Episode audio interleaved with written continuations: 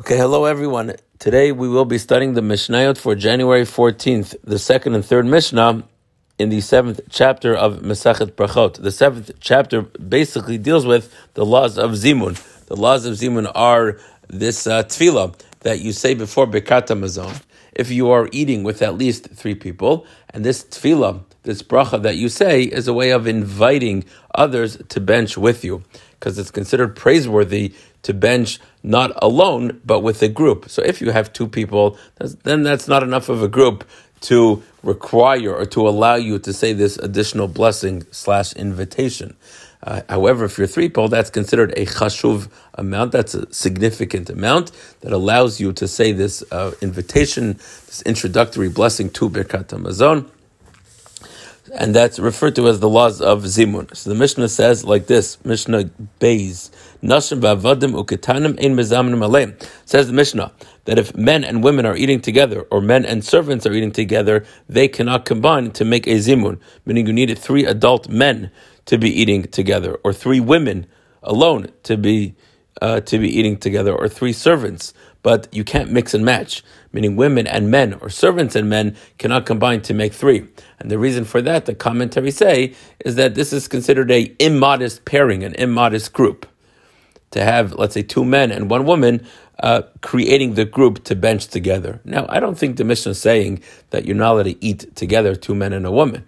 What the Mishnah is saying, and again, maybe a little bit difficult for us to understand in our times, what the Mishnah is saying is that to create a group, a spiritual group together, to sort of bench Hashem together, it's considered improper to again combine men and women, also men and servants. But again, amongst themselves, three women eating together, they could definitely make a zimun, as it says very clearly in Shulchan Aruch. Arkama mezamnin, how much do you have to eat in order to say a zimun? Which really what the Mishnah is asking is how much do you have to eat in order to bench? Like how much bread? The first opinion says ad kizayit, the size of an olive. Rabbi Yehuda says ad kibetza, the size of an egg. We rule like the opinion that it's enough to eat a kizayit, the size of an olive, to allow you or to obligate you to say birkat hamazon. I skipped over one word. Apologies. Ukitanim in mezam The children cannot be combined into your group in order to say uh, zimun. That seems pretty obvious. Again, you have to be an adult in order to join in the zimun. Now, the next Mishnah describes the actual uh, zimun. I'm going to read the Mishnah. The Mishnah goes like this: Ketzan mizamnin. How does one do zimun? Bishlosha. If there are three people, Omer nivarech. You say nivarech. You know, and the continuation of that would be sha'achan mishalo. We're blessing Hashem that we ate. Bishlosha v'hu. If there are three plus you, meaning there are four people eating, then you have to say something in addition to the nivarech. The Mishnah is saying that one should make note of the fact that even besides you, there are three people. There's enough of a group. And what word would imply that there are enough people without you to create a group is you say the word baruchu baruchu she'achanu mishalo. Uh, ba'asara, if there are ten people, then you add Hashem's name. Omer nevarech lelokenu. This is sort of like a minyan. You have 10 people, then you add God's name into the zimun. Ba'asar again, if there's 10 plus 1, then you don't just say nivarech, we are doing it together. Again, you should make the point that besides you, there's enough of a group. So you say, V'hu omer baruchu. The Mishnah goes on to say that once you have 10 people, there's no difference. 10 people, 10,000 people, 100,000 people, Echad Asar Vechad Asar Riboy, the halacha is always going to be the same. Two options. Either I guess you could say two plus two options. If there are three people, then you say nivarech. And if there are 10 people, you say nivarech leilokenu, three plus one, or 10 plus one, you add that little word, baruchu, again, as if to say, you guys alone have enough of a group to bench. There's another opinion in the Mishnah, but Meya Omer, that in fact there is a difference if there are 10 or 100. If there are 100 people, then you would say nivarech lashem Elokenu. B'meya v'hu. If there's 101, you would say Baruchu. Omer, if there's a thousand, Nevarech Lashem Elokenu Elokei Yisrael. Again, just keep adding the name of Hashem. It seems like the greater amount of people blessing Hashem, the greater increase there is in this praise, and perhaps greater is God's presence. Uh, you know, re, you know, there while reciting your Birkat Hamazon.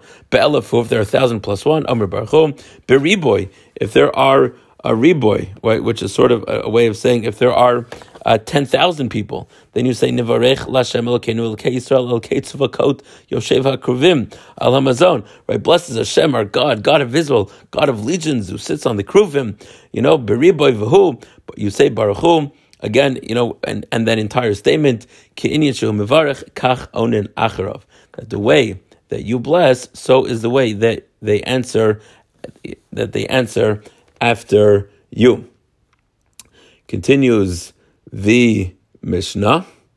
Again, in other words, again, just to repeat what that line means is the phrase which you use, that's the phrase that they say to respond.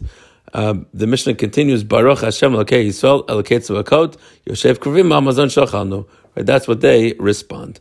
Rabbi Yossi Haglili Omer Rabbi Yossi Haglili says, Lefi Rov Hakal Hen Mevarchin. What the Mishnah is saying is that the previous opinion mentioned that if there's hundred people, a thousand people, ten thousand people, is a reflection of Rabbi Yossi Haglili's opinion. Lefi Rov Hakahal Hen Mevarchin, depending on how big the community is, the congregation, the amount of people blessing Hashem, that's um, the blessing should be appropriated towards again the amount of people. Shenember b'makelos baruch Hashem baruch Elokim Hashem mim karisol. As he quotes a verse which says, within the congregations, they bless Hashem. Congregations is plural, as if to say, depending on the type of congregation, that will determine what type of blessing you're going to give. Rabbi Akiva argues, Rabbi Akiva says, what, what do we find in a synagogue? In a synagogue, once you have 10, you have 10. You don't differentiate 10 people, 20 people, 100. Sorry, excuse me. We don't differentiate how many people. Once you have a minyan, once you have 10, you have 10. Rabbi Yishmael Omer, and Rabbi Yishmael says that the nusach, when you say Baruch you don't just say uh, what he's referring to is in the shul. You say Baruch es Hashem. So it sounds like you're just telling the tzibor, you should bless Hashem. Rabbi Yishmael says, no, you got to include yourself. Rabbi Yishmael says, Baruch es Hashem hamivarach, right? Bless Hashem, um, who is also being blessed, meaning as if to say, you are also uh, blessing Hashem. You're also being mivarech Hashem.